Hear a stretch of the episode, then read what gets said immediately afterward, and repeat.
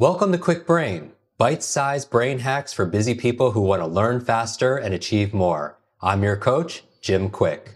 Free your mind. Let's imagine if we could access 100% of our brain's capacity.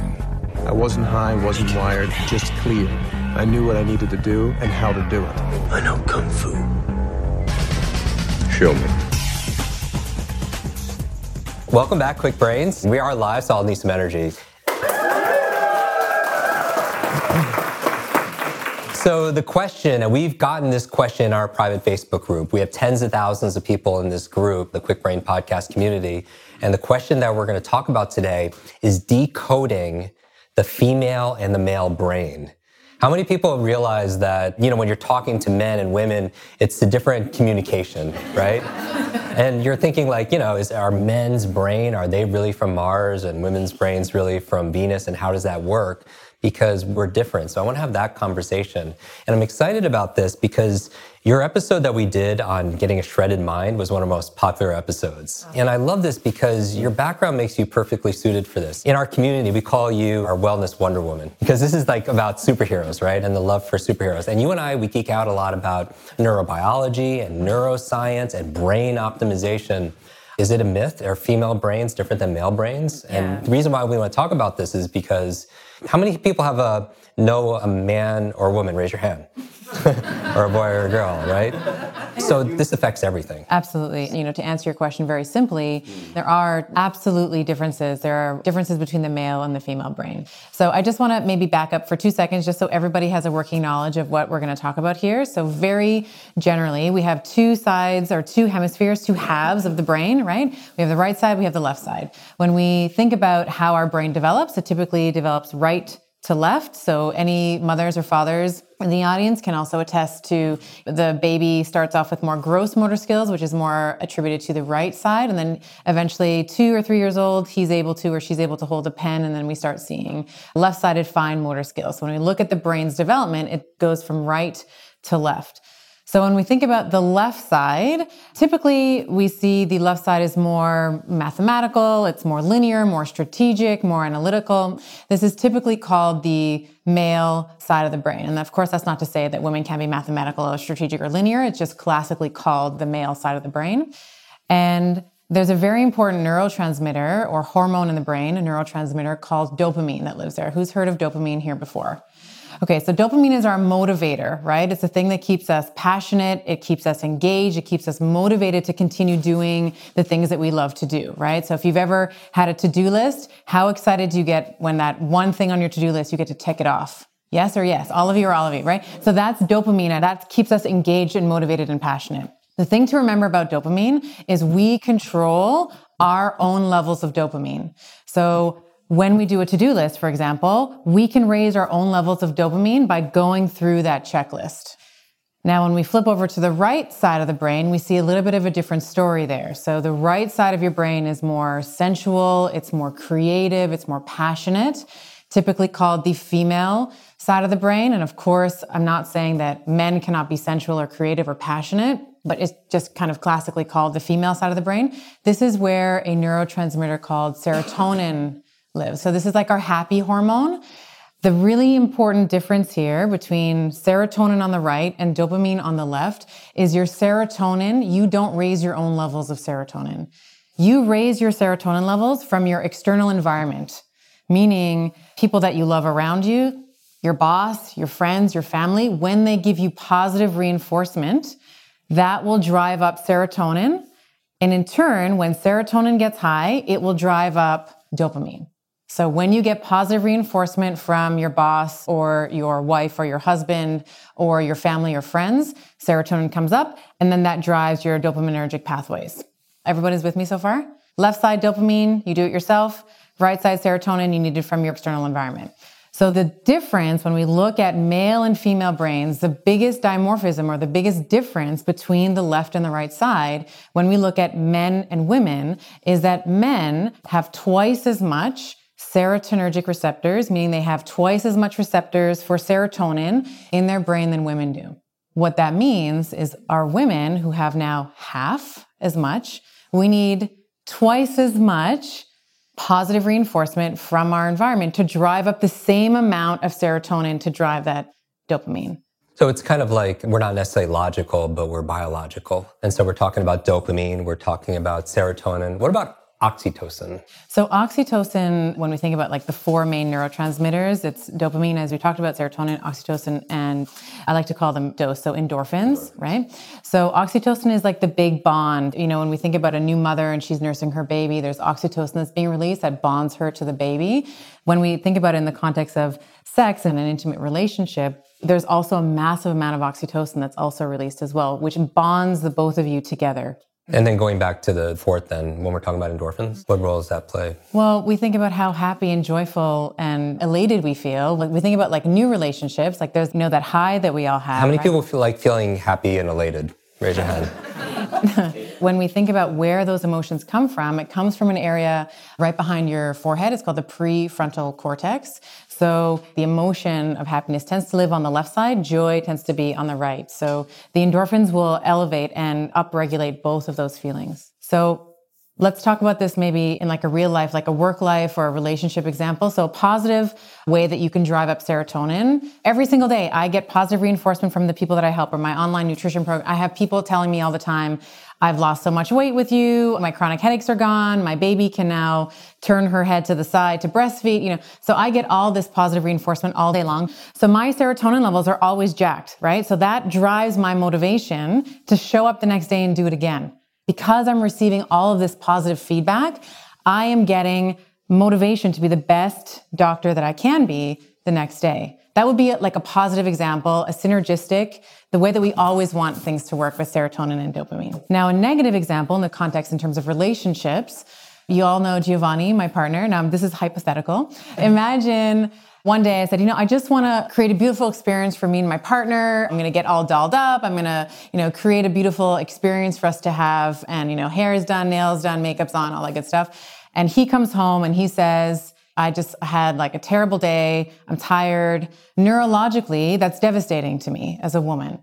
I already need twice as much feedback from my environment than my male counterpart does. And when we think about a relationship in its entirety, the cumulative effect of those experiences, so maybe that happens 10 times or 20 times or 100 times over the course of a relationship, this may be a neurological explanation for the divorce rate in our country, right?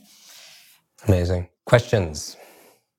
So I was wondering, I've been with my wife since high school. So, we, you know, we've gone through a long run.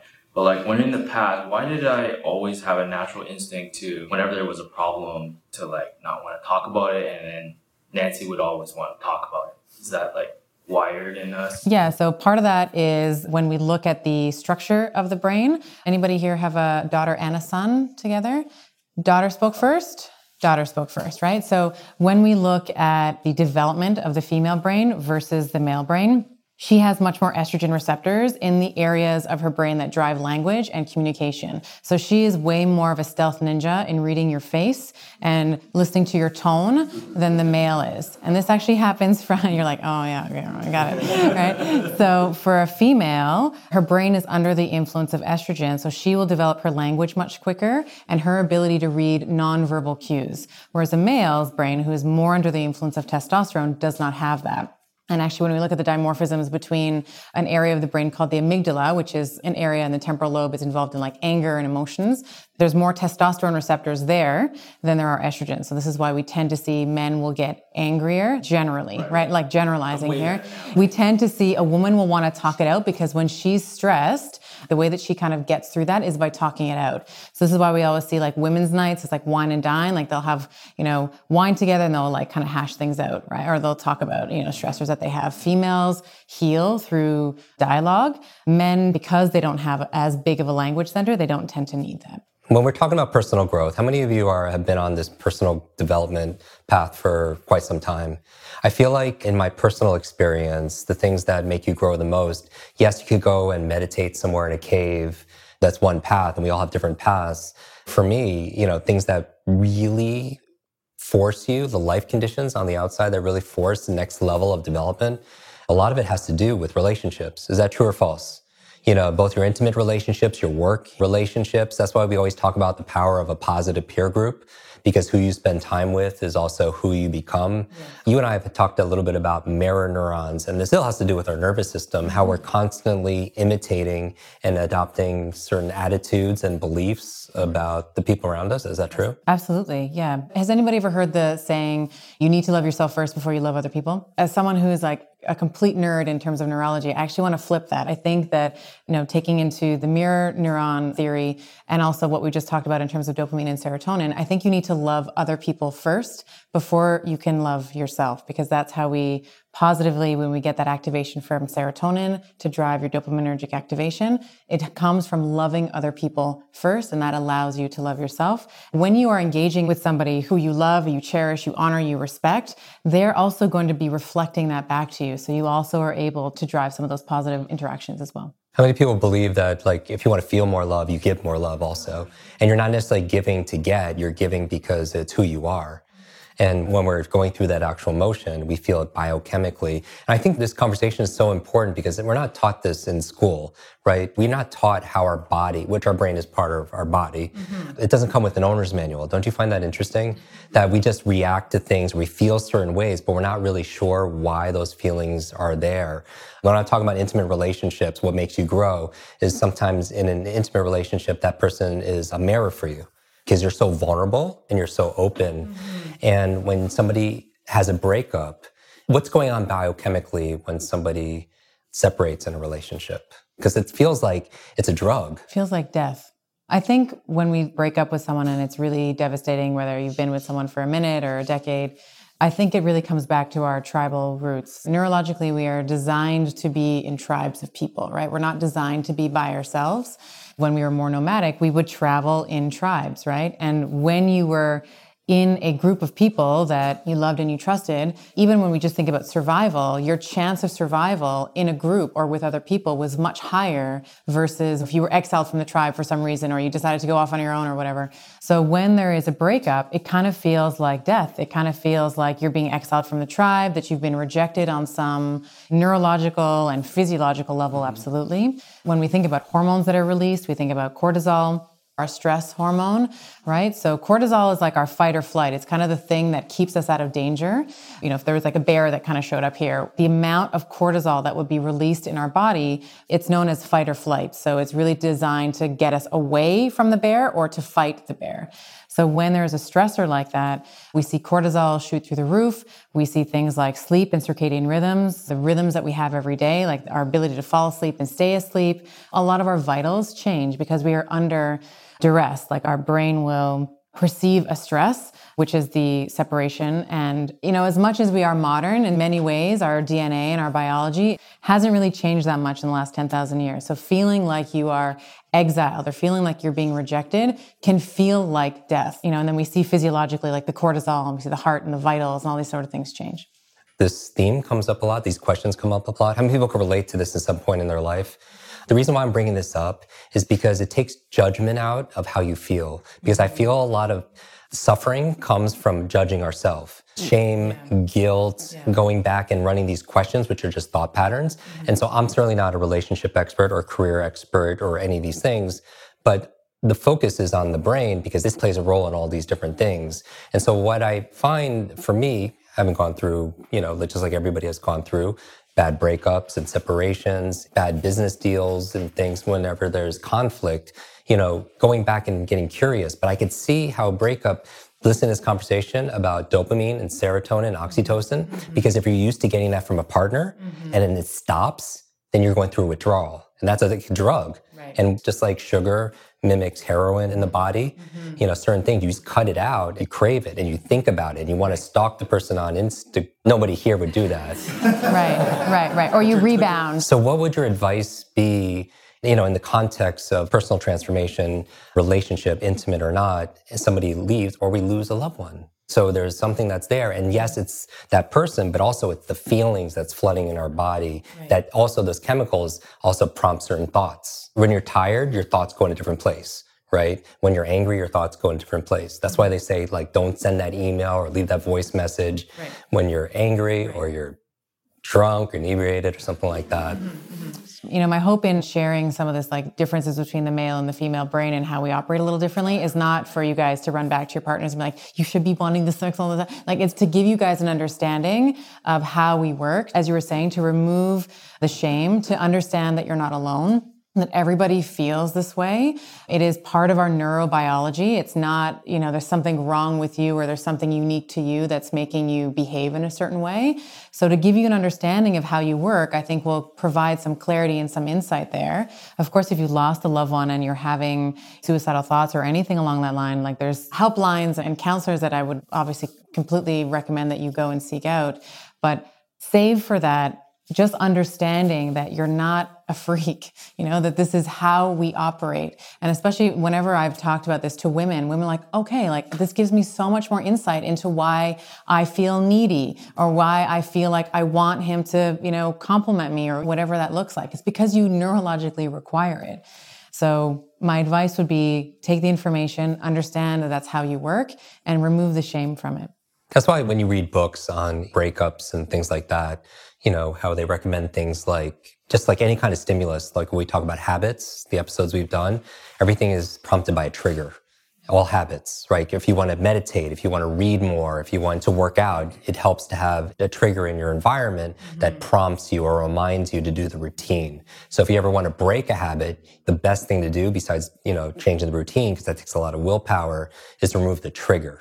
And that's why even when you separate from somebody, for example, blocking them on social media, because you're not constantly being reinforced and conditioned over and over again. And even changing the physical environment as well, right? So if you always went to a certain restaurant with someone, you know, going past that certain restaurant is going to be a physical cue. When we think about addiction, like the neurochemistry of addiction, it will activate the RAS and some other areas where you're constantly being triggered and you have all these memories and flooding with. And she said it right there, memories. How many of you are familiar with this, positive or negative, however you interpret it, that you know, whether it's a breakup or anything, is you can go into an environment, it just brings back all that restaurant, the smell, the music, the sights, and it changes. Even when somebody has a breakup, what they'll do is they'll change the sheets, they'll move the bed to a certain different person so they don't get constantly triggered.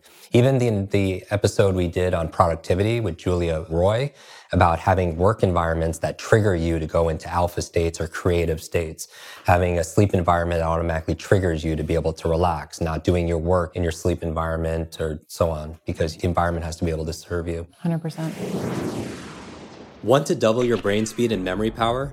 If you'd like to learn rapidly and get ahead faster, I'd like to give you my brand new Kwik Brain Accelerator program. You will discover exactly what I teach my clients to learn read, and remember anything in half the time. There is no charge. It's my gift to you for being one of our subscribers. That's kwikbrain.com. Or simply text the word podcast to 916 822 7246 and we'll send you a direct link.